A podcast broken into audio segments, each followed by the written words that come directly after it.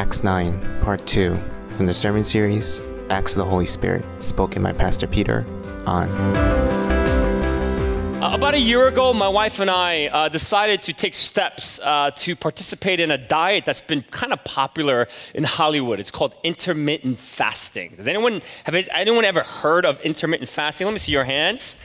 Has anyone tried it? Yeah, some. Okay. Well, hey, listen. My wife and I have been doing it for about a year now. And uh, basically, the whole premise of the diet is for 16 hours a day, you don't put one calorie in your body. Right, hopefully, you sleep eight of the 16, so you only have eight hours to not eat. But 16 hours, you don't put a calorie in your body, and then for the eight hours, you, you actually can eat. And you eat, you know, not whatever you want, you gotta be responsible in what you eat. And we participated in that, and we saw some good results. So much so that we started telling people about it start telling our friends, start telling our family members, just different folks, encouraging them to give it a shot, that it really worked well for us, and, and I really loved it. And, and it's interesting because what began to happen was that we started to become these natural witnesses of this diet we start promoting it. We start talking to our friends and family about it. And uh, it's interesting because some of them are doing it as a result of our witness. My son's baseball coach tried it for a few days and he said, It's just too hard. I can't do it. I just can't. So he, he didn't do it. it. It failed. But we actually have some people on our staff doing it have some of our friends doing it, some of our family members doing it. I mean, it's just really interesting to see kind of what's been happening as we are just kind of promoting and sharing about the effects of how this diet has really helped us. And I realized that when something impacts your life in a very positive way, we become natural witnesses of whatever that thing is or that person might be, right? Just really natural witnesses. Last Sunday, we met Saul, and Saul was on the road to Damascus. He was actually going towards Damascus to persecute Christians. And during there, he has such a powerful encounter with Jesus Christ. It was such a powerful encounter that he experienced. And, and, and what we learned, what we're going to learn today, was that that wasn't just for him to experience and savor and keep just to himself. Rather, that encounter eventually became the commission for him to go and be a witness to the ends of the earth. And I want you and I want us to realize that part of the reason why God comes to us, part of the reason why we experience His love, His grace, and His mercy in the ways in which we do, and we get to live in it, is so that we can also be a witness for Him. That we don't just savor the experience just for ourselves and not share it, but just if we experience God in that way, that we naturally become a witness to the people around us and to the world in which you and I live in today. God has called us to be a witness, and He's asking all of us today would we rise up and make a decision to be one? Right? To be one. He's encouraging us to do that. Now, I don't know about you, but for some of you, maybe this idea of being a witness really strikes at a lot of fear within you, and I, I understand that. Don't know what your history has been growing up in the church, but mine was such where when I was in college, my college pastor took me out on campus and he would make me share my faith or talk about Jesus to random strangers. And as an introvert, it's probably one of the most terrifying things you could ever participate on. in. And so, like, first he would teach me how to do it because I would watch him, and then he would watch how I would do it, and then afterwards he would evaluate the good things I did, but also evaluate the bad things I did. And we always would start the conversation with this one question: If you died tomorrow, would you go to heaven or would you go to hell? It's like the worst conversation starter ever. I mean, who wants to answer that question, right? And I would have my four spiritual laws with me, and I'll, and I'll try to share it. And a lot of times they're like, we don't want you to share that. And then I'll just try to get them because the goal was for me to read it with them in hopes as they look at it that they would be able to open their hearts to God. It wasn't a good experience. And maybe for some of you had experiences like that in the past. And as a result of it, this idea of being a witness for Jesus is something that you won't even entertain. I think maybe sometimes we kind of enter into the doldrums of life and we struggle with life sometimes and we often wonder maybe is god doing anything in our life? God where are you? Why aren't you really doing certain things in our lives that we want you to? And i think one of the reasons why maybe god doesn't do it perhaps is because you're unwilling to be a witness when he does. That you just keep it for yourself and part of God working in your life isn't just so that you can savor those experiences. It wasn't just for Paul to hang out the house and just stay inside and not do anything about his faith, but a key component to his witness was to embrace it and then share and be a witness about who this Jesus Christ is. So today, we're going to learn from three sets of people. We're going to learn from Saul, we're going to learn from his people that kind of his community, and we're going to learn from Barnabas and how we can be a good witness today. And so if you have your Bibles, please turn with me to Acts chapter 9. We're going to look at verses 19 to 31. Acts chapter 9, verses 19 to 31. How do we become a witness today? Saul spent several days with the disciples in Damascus. At once he began to preach in the synagogues that Jesus is the Son of God. All those who heard him were astonished and asked, Isn't he the man who raised havoc in Jerusalem among those who call on his name? And hasn't he come here to take them as prisoners to the chief priests? Yet Saul grew more and more powerful and baffled the Jews living in Damascus by proving that Jesus is the, the, is the Messiah. After many days had gone by, and one might ask, how many days have gone by? Three years, all right? After three years had gone by, there was a conspiracy among the Jews to kill Saul. But Saul learned of their plan. Day and night they kept close watch on the city gates in order to kill him. But his followers took him by night and lowered him in a basket through an opening in the wall. When he came to Jerusalem, he tried to join the disciple, but they were all afraid of him, not believing that he really was a disciple. But Barnabas took him and brought him to the apostles. He told him how Saul on his journey had seen the Lord and that the Lord had spoken to him, and how in Damascus he had preached fearlessly in the name of Jesus. So Saul stayed with them and moved out freely in Jerusalem, speaking boldly in the name of the Lord. He talked and debated with the Hellenistic Jews, but they tried to kill him. When the believers learned of this, they took him down to Caesarea and sent him off to Tarsus. Then the church throughout Judea, Galilee, and Samaria enjoyed a time of peace and was strengthened, living in the fear of the Lord and encouraged by the Holy Spirit. It increased in numbers. This is the word of God. Let's bow our heads for a moment of prayer. Thank you, God, that you have every intentions of making our life full, full with your love, full with adventures full that if we are willing to believe more in you than ourselves and our own inabilities or our abilities, God, that you would take us to places, God, we never thought we could soar and fly. And God, I think such a big component of that is this idea of witnessing and being a witness. And so, God, I pray today that uh, you would show us exactly through this passage how we can be a good witness, how we can do, God, what you have called us and created us to do. And so, Lord, I pray that the words that come out of my mouth and the meditation of all of our hearts in this room, God, I pray that it would be pleasing unto you.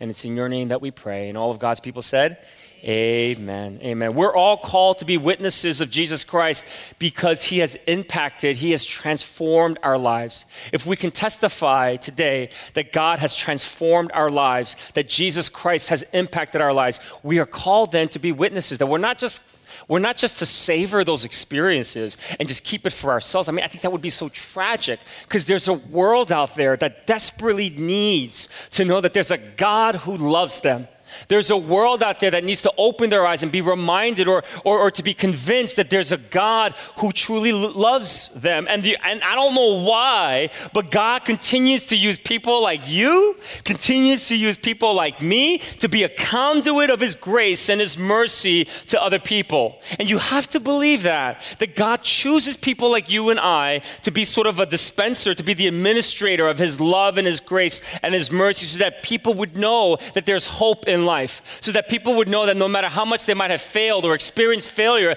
that there's hope of a redemption in the midst of that failure. That with God, there's always hope within that. God uses us to do that. Paul, eventually in 2 Corinthians 5.20, he says this. He says, we are therefore Christ's ambassadors as though God were making his appeal through us.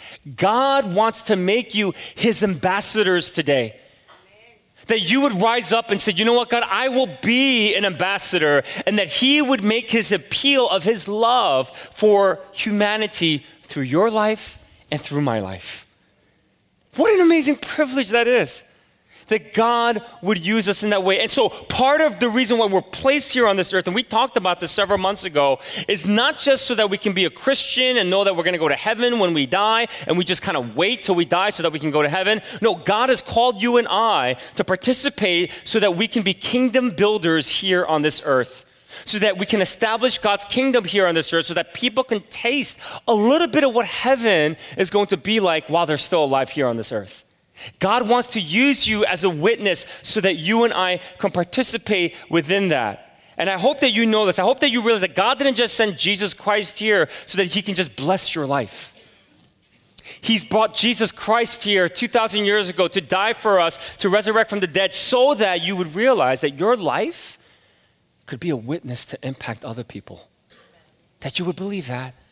He didn't just call you to come, and he didn't just send Jesus Christ just to come here so that you can just savor these experiences for God and you just keep it to yourself and nobody else knows about what God is truly like. Your life is the greatest example. Your life is the greatest example of what God could really do in people's lives.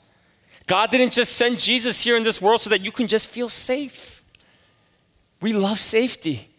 I mean, it's amazing how much we love to be safe and be comfortable, and we won't allow ourselves to be put in places where sometimes we feel like could be a bit precarious, or we feel like perhaps maybe there's a challenge. What I've realized about the younger generation and I, I, apologize if I'm oversimplifying here.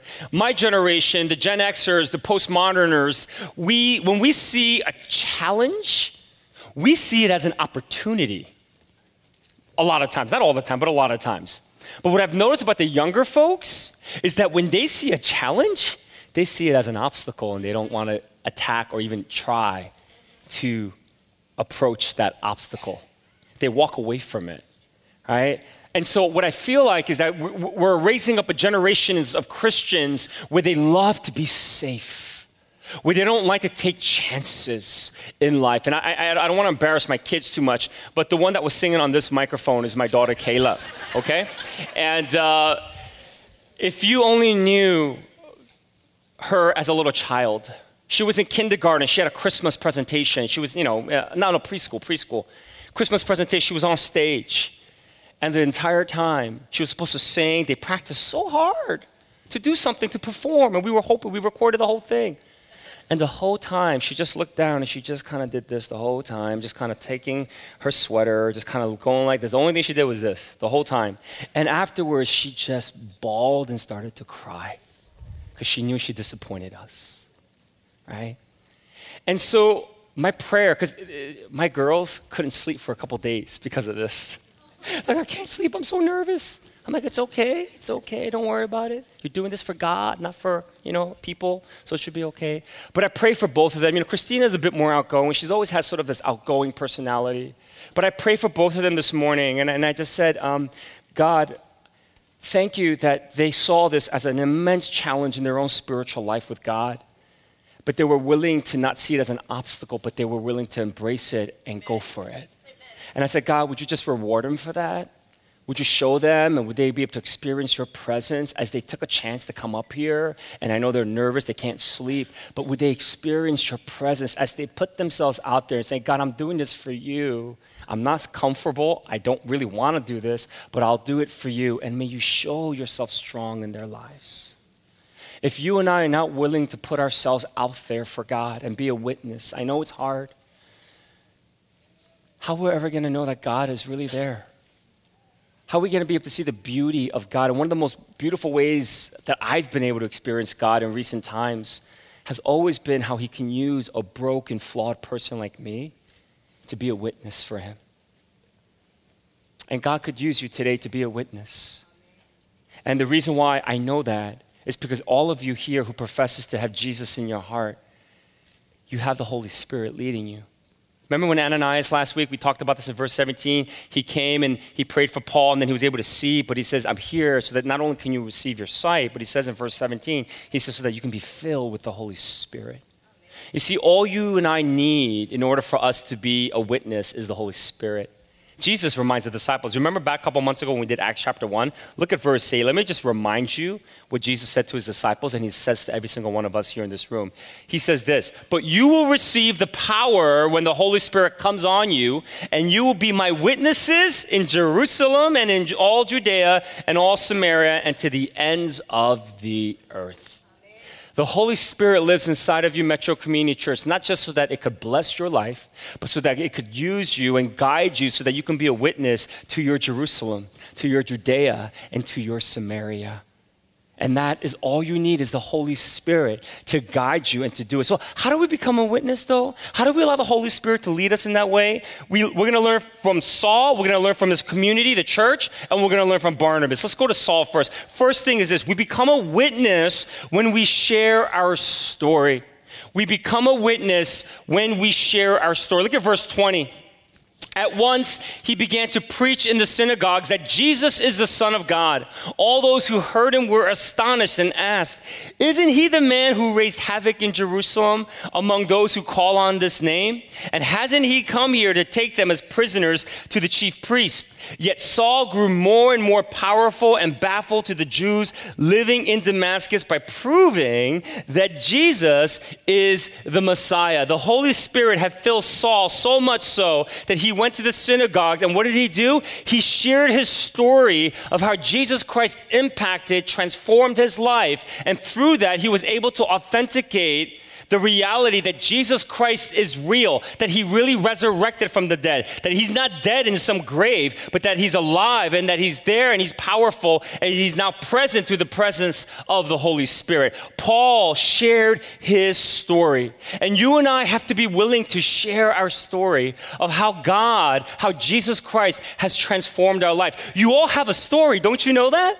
You all have a story to share and you can't minimize it. Some of you are like, well, my story's boring, Peter. Like, I hear some stories. I hear, like, your story. You grew up with a dad who was abusive and all that stuff. And, and I hear it. And, and then when I look at my story, I grew up in a good family. I grew up in a Christian home. It's boring. No, it's not boring. The enemy wants you to believe that your story is boring. No, your story is anything but boring. Your story is unique, your story is powerful, and the great thing about your story, it continues every day. It's not just a story that happened many years ago, but it continues every single day and you continue to add to it. And so, could I just encourage you to know the uniqueness and how critical and important your story is, and that people in your lives need to hear your story? Could I encourage you to really be intentional about surrounding yourself with some people who are not followers of Jesus, who are not Christians, and that you would build an intentional relationship with them and just wait because the Holy Spirit will give you opportunities to share your story of how Jesus Christ has impacted your life with others. Could you just turn to your neighbor and just say to them, Your story matters?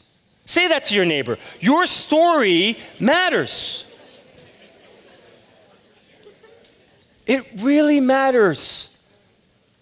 The world needs to hear your story of how Jesus Christ has impacted your life. And I want you to know something. Sometimes when we share stories, sometimes we, we tend to make it more dramatic than it is. Um, sometimes we leave out the messy stuff. And I really think your story needs to have messy things in it. Because you need to let people know that faith is real that it's not just this, you have faith in God and everything is great, everything is okay. But spirituality was never meant to be neat, it's messy.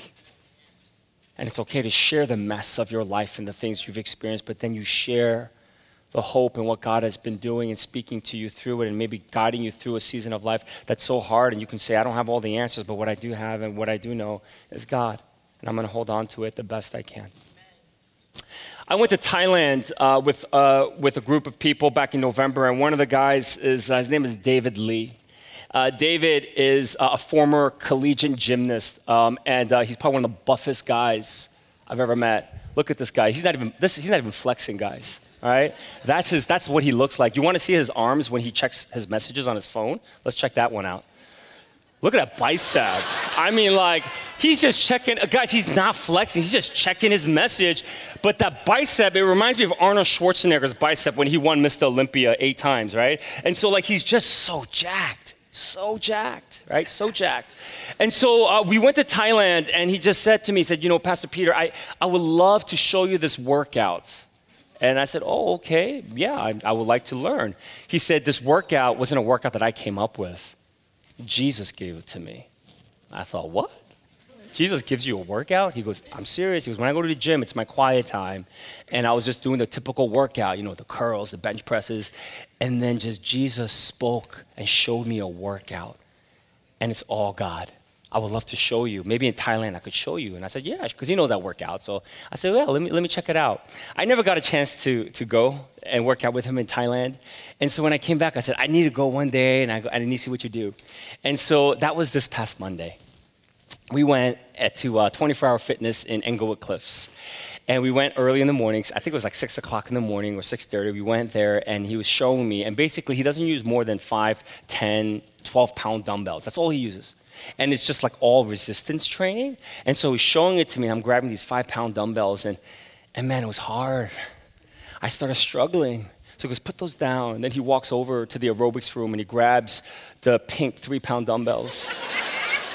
And he brings it out. He goes, Here you go. As like, oh man, I'm like, Jude, man, this is not good. You know, like everyone's looking at me and like, there's a big Korean dude with a three pound dumbbell and he's struggling, he's sweating, and I'm struggling. I, I just don't feel very masculine in that moment.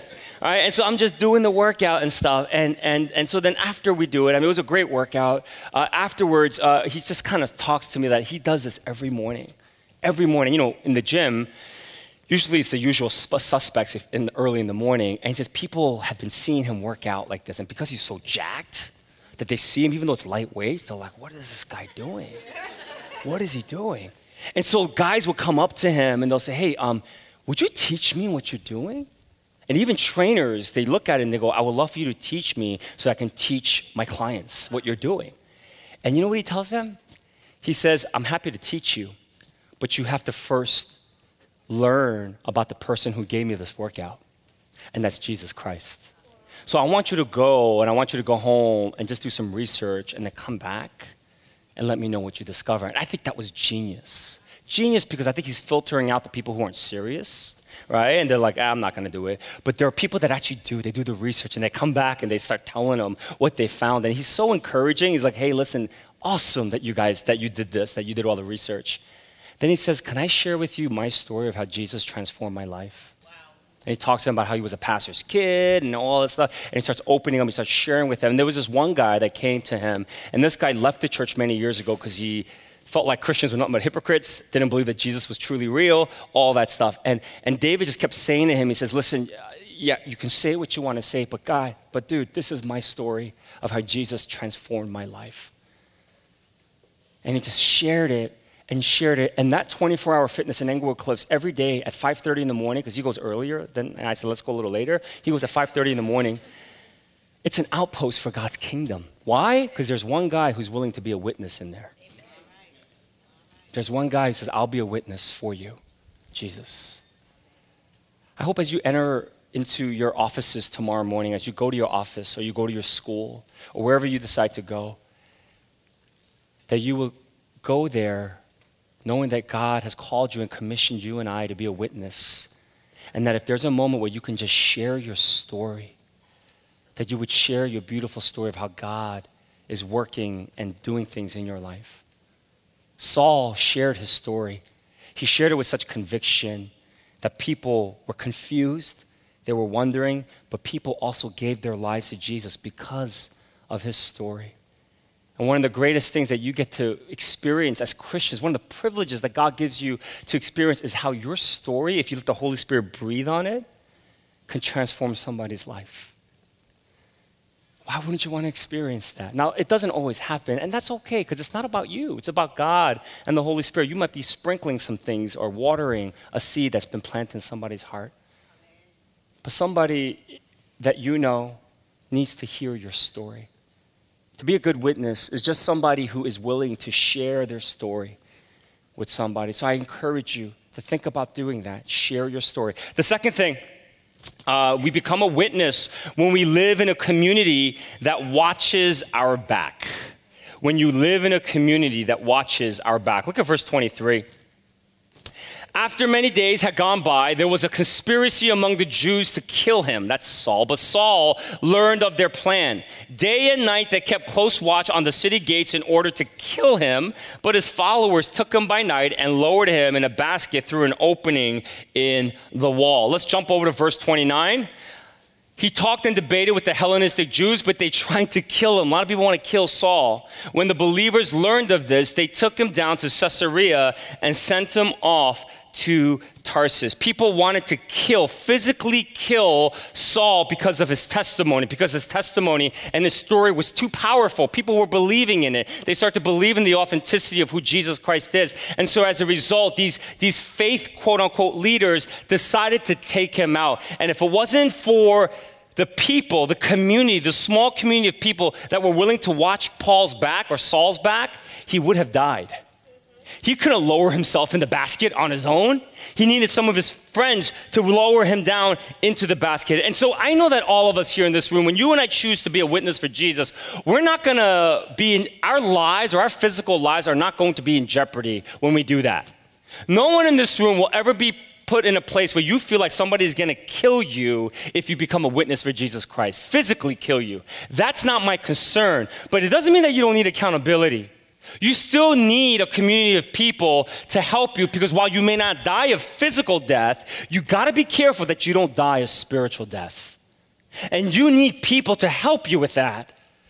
You need people to help you so that you do not die a spiritual death. And how do, how do we die a spiritual death? Is when you allow sin to take control of your life.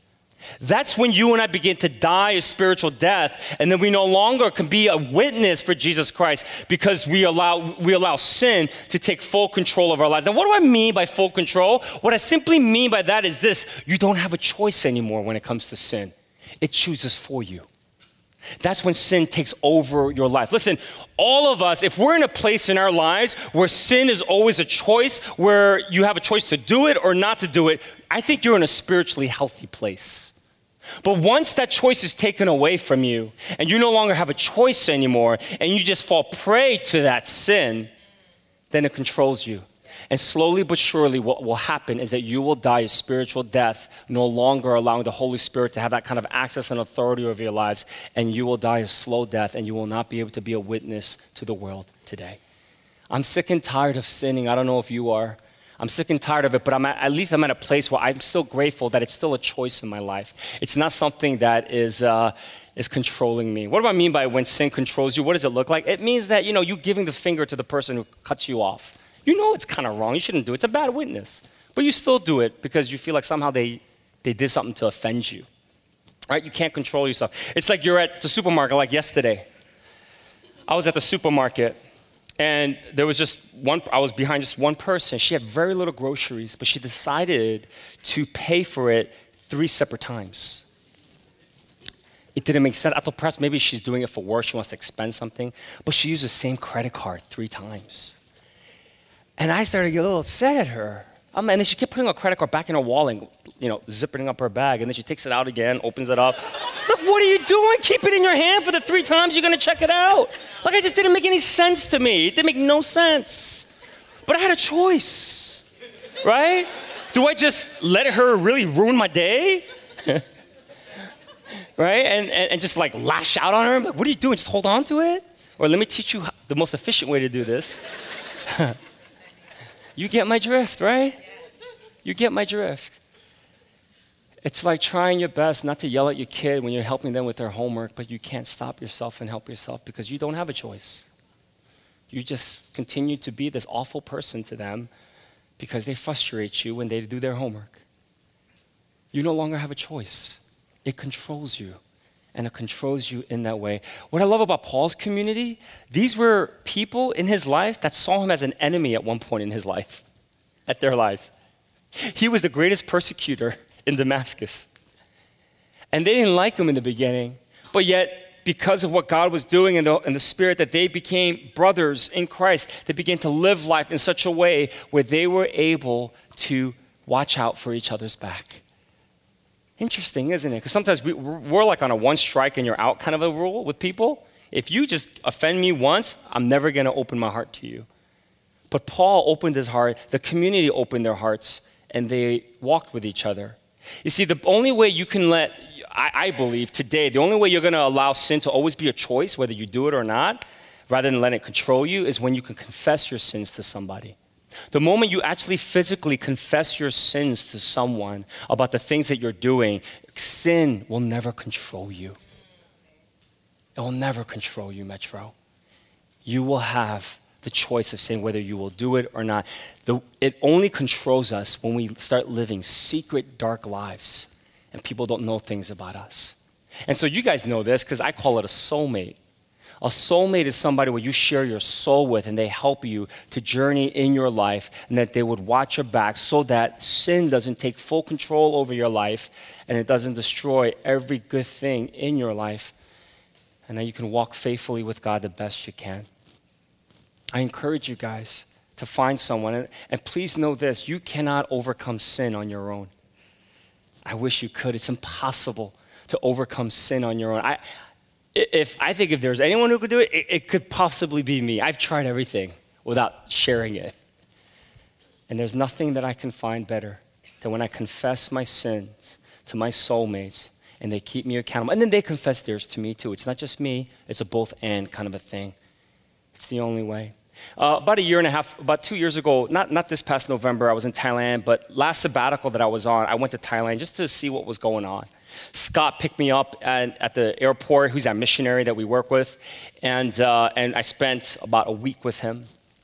But I knew my itinerary, and on the way back home, I would have about a about an 8 to 12 hour, I forget the exact, 8 to 12 hour layover in Bangkok before I get on a plane to come back to the States. And I have a few soulmates, but I have this one guy, he's so good. He said to me, he said, Peter, um, so share with me your itinerary, your flight itinerary. So I did. I shared it. And he said, okay, so you got about, a, you got about an eight hour layover in Bangkok. He said, I'm going to call you when you're in that layover. I said, why? He said, just, I just, I just want to keep you accountable. I don't want you to get in a cab and go into town and do something you're going to end up regretting. And I just said to him, I was like, Jeff, it's okay. I'll be fine. He said, I know you will, but I'm going to call you. And you know, it's because he's in LA, that's like a 16 hour difference in time. And he says, if you don't pick up when I call you, there's going to be some problems. I made sure I picked up when he called me. And I just said, thank you.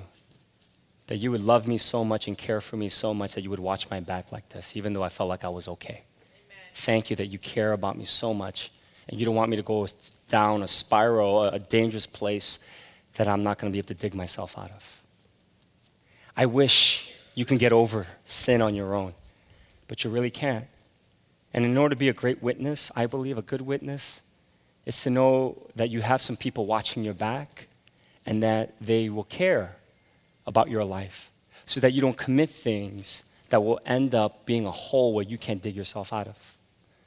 And so, would you consider being a good witness by finding some people in your life that are willing to watch your back? I mean, I talk about this regularly, but I do hope that you will find somebody where you can confess your sins regularly to. You will always be a good witness when you do. The last thing, we become a good witness when we accept new people by leading them into our community. A witness is somebody who's willing to accept new people and lead them into their community. Verse 26, look at what Barnabas does here. When he came to Jerusalem, he tried to join the disciples, but they were all afraid of him not believing that he really was a disciple. But Barnabas took him and brought him to the apostles. He told them how Saul on his journey had seen the Lord and that the Lord had spoken to him, and how in Damascus he had preached fearlessly in the name of Jesus. So Saul stayed with them and moved about freely in Jerusalem, speaking boldly in the name of the Lord. You need to realize how dangerous this was for Barnabas. You need to realize the kind of sacrifice that he did, all right? Suppose you had an ex at one point in your life and they came to this church. And it didn't end well with this ex. They hurt you, right? And all of a sudden, this person comes to the church, and maybe through somehow you, you had a coffee, you started talking to that person, and you realize that that person's life has changed. Would you bring them into your community? Would you let them meet your wife, your husband, your community? You're like, absolutely not. Of course not. We'd never do that. It's an X. That's the level what Barnabas did here. Barnabas saw Paul as a serious enemy at one point.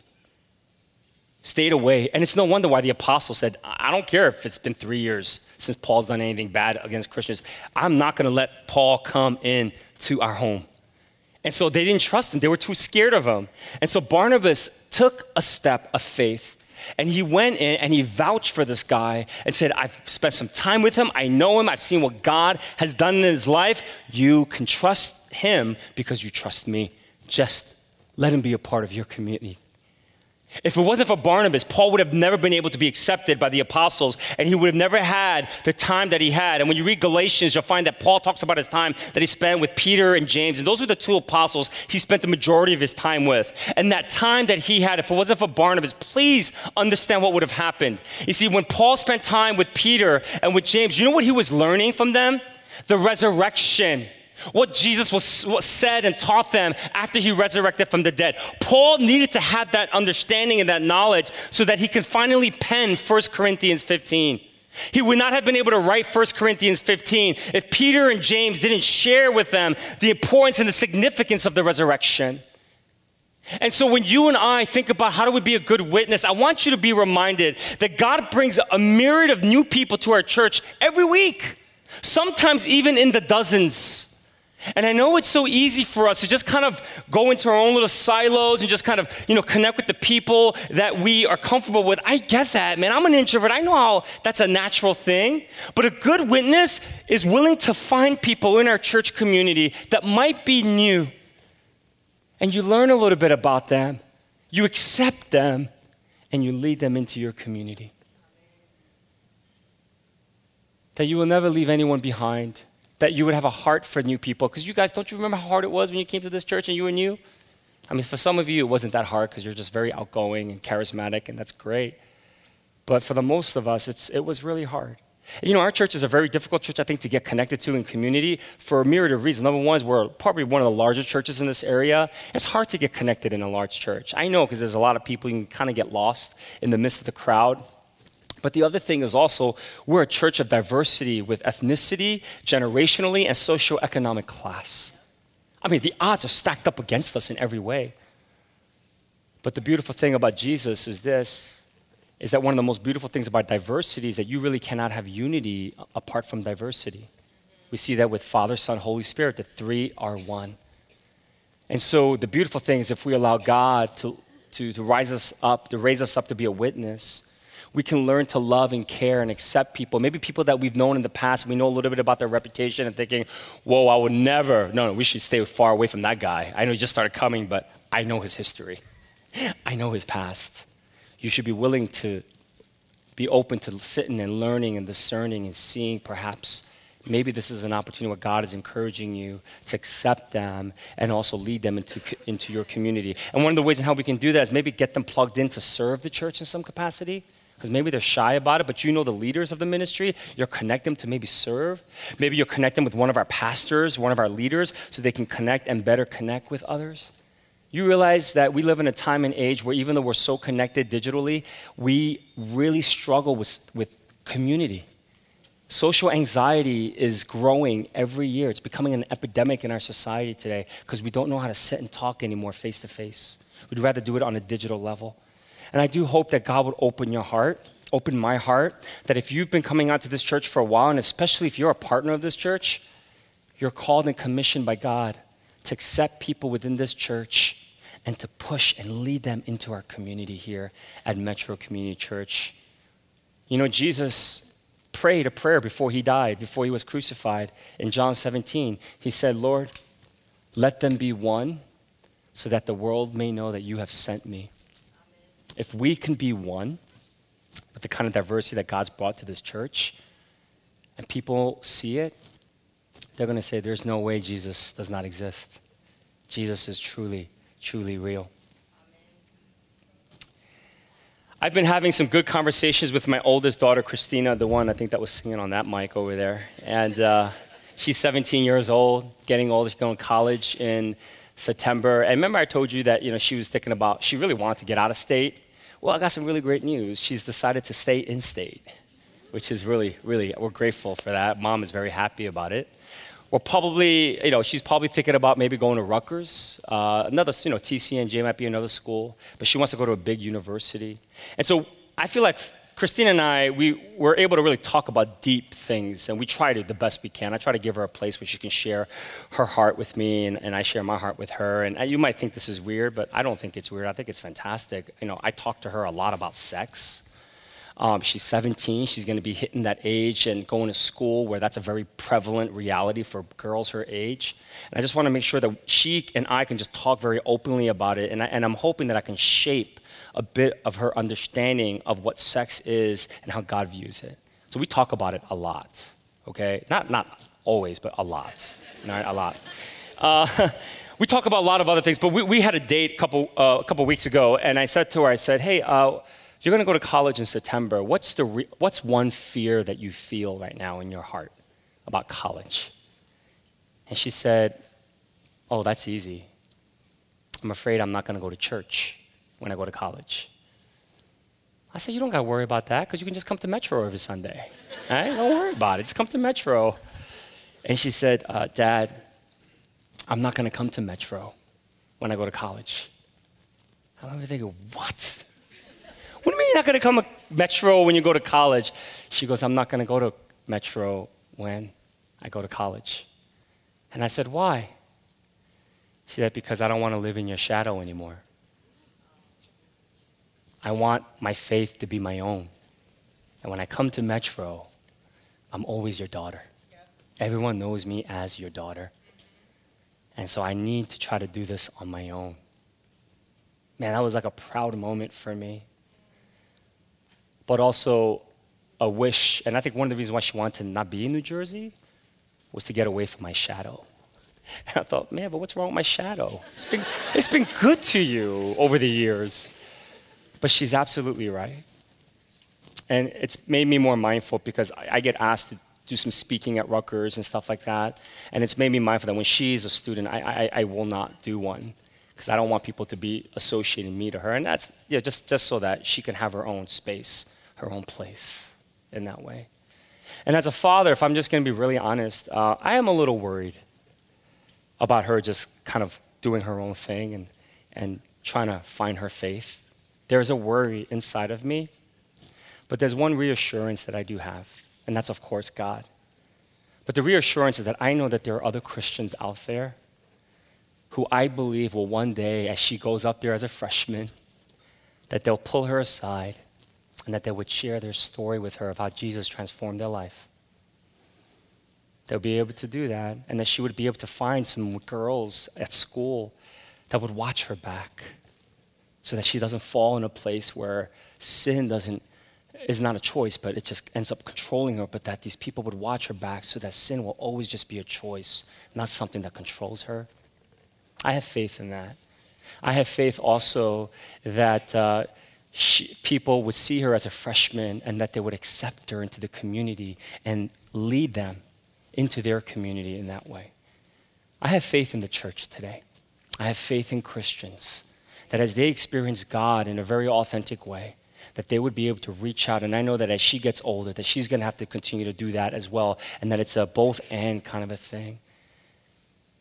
And I think a lot of you are here today, honestly, because of some great Christians that have come around you where they've shared their story, they've watched your back at some level, and they've also accepted you, even though you didn't want to be accepted, or maybe you were afraid to be accepted, and they slightly pushed you into their community. There's still hope. And I hope that today you would all rise up and say, Peter, I am going to be a witness for Jesus. And how we're going to do that today is as we participate in communion. Jesus Christ came, He died for us on the cross so that we can experience His love, grace, and mercy, not just so that we can go to heaven when we die. When we come forward here today, I want you to come forward and I want you to make a covenant pact with God to live out Acts 1 8 when Jesus says you're going to have the Holy Spirit so that you can be a witness to all of Jerusalem, Judea, and Samaria that you would commit today as you take communion, as you take the body and the blood of Jesus Christ, that you would covenant with Jesus, that you will be a witness for him, that you will share your story when the Holy Spirit leads you to share it, that you would watch other people's back, and that you would be in community and you will let them watch your back. Because you can't do this alone, it's impossible. And that you will let that you would be aware that as people, God brings people into this church, new folks, and, and as they come, that you would accept them, get to know them, and that you would help them get connected into this community. Because it's not easy getting connected to a community like Metro. It's really not. That you would be committed to being a good witness. And so let's just go to God right now. We just bow our heads in prayer. And can we commit ourselves today to being a good witness? Let's just thank God so much for his love and his goodness, and that he would even use people like you and me to be a good witness.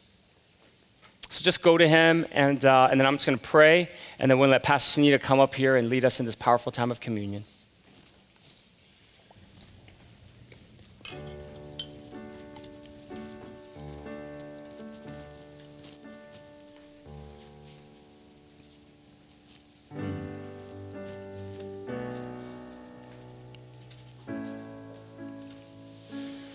Lord, everyone in this room has such a unique story. The story is powerful of how you've come and impacted their lives. I pray, God, that they would never minimal, minimize their story, but God, that they would be able to appreciate and embrace it. And I thank you that the good news, God, is that the story continues every day. And so, God, may we be open to how you want to move in our lives. And I pray that as you do move in our life, that we wouldn't just savor those experiences for ourselves, but God, that we would share that with other people. Be a witness of what you've done. That we would be able to do that, Lord. So, God, I pray that we would be able to share our story. I pray that we would surround ourselves with some people, just a few, that would really watch our backs so that sin never controls us, but it just becomes a choice that we do or don't do. May it always just stay a choice. Help us, God, to accept new people, or maybe people that we have known in the past. Maybe the, rep- the experience wasn't good, but God, help us to be open the way Barnabas was open to Saul. And I pray for those in this church that have been here for a while that God, that you would lead them to accept and to allow them to connect with community here at Metro Community Church. Thank you, Lord, that you shared in Acts 1 8 that we have the Holy Spirit so that we can be a witness to Jerusalem, Judea, and Samaria. And may we be able to do that in the world in which you've called us to live. And so, Holy Spirit, thank you for your love and your goodness. In your name we pray. Amen. Could you please flip over your communication card? And there's some next steps that I would love for you to take. The first, I am committing my life to Jesus for the very first time. If you've never done that, we'd love for you to take that step. And if you've done that, check that off. And if you want to do that, we do encourage you to check that off. And then at the conclusion of the service, go out to the next table. It's the second table on my left. And one of our pastors will be there. They'd love to pray with you and give you a, a packet that we call like a new believer's packet. Okay? Second, I'm going to share my story with a friend this week. Maybe there's somebody that God's already placed upon your heart and share your story of how God has impacted your life with them. Third, I will connect with someone new from church this week. Maybe there's a new face that God will put in your heart, and maybe you can go out and have lunch or connect with them and get to know them. But let's be, I hope that one of the things our church is known for is that we're one of the friendliest and welcoming churches in the area. And it all relies on us if we're willing to do that. And I get it if you're shy, I, I so get it. But hopefully, God will lead you to embrace even the discomfort of that. Uh, fourth, for all you parents out there and maybe soon to be parents, I want to encourage you to attend this biblical parenting seminar. It's on March 2nd at 8:45 a.m. Uh, this is uh, we're going to be working with a group. Uh, they travel around the entire country and they put on these seminars. It'll start at I think it's 8:30 or 8:45 to 12 p.m all right? Uh, it's a few hours, four hours, three hours in particular. Childcare will be provided. Uh, there is a registration process. You got to register and all that stuff because we know how much food to prepare and all that, th- all that stuff. So if you're interested, I do hope that you would sign up for this because we need tools to be better parents. We always do, don't we?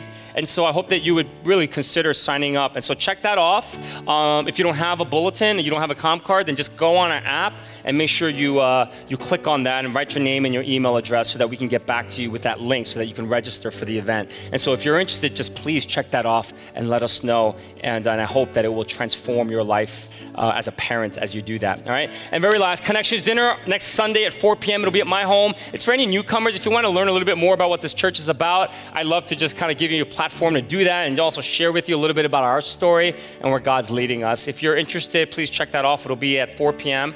on February 10th. We'll send you an email on Wednesday uh, about where it will be and give you the address to it. All right.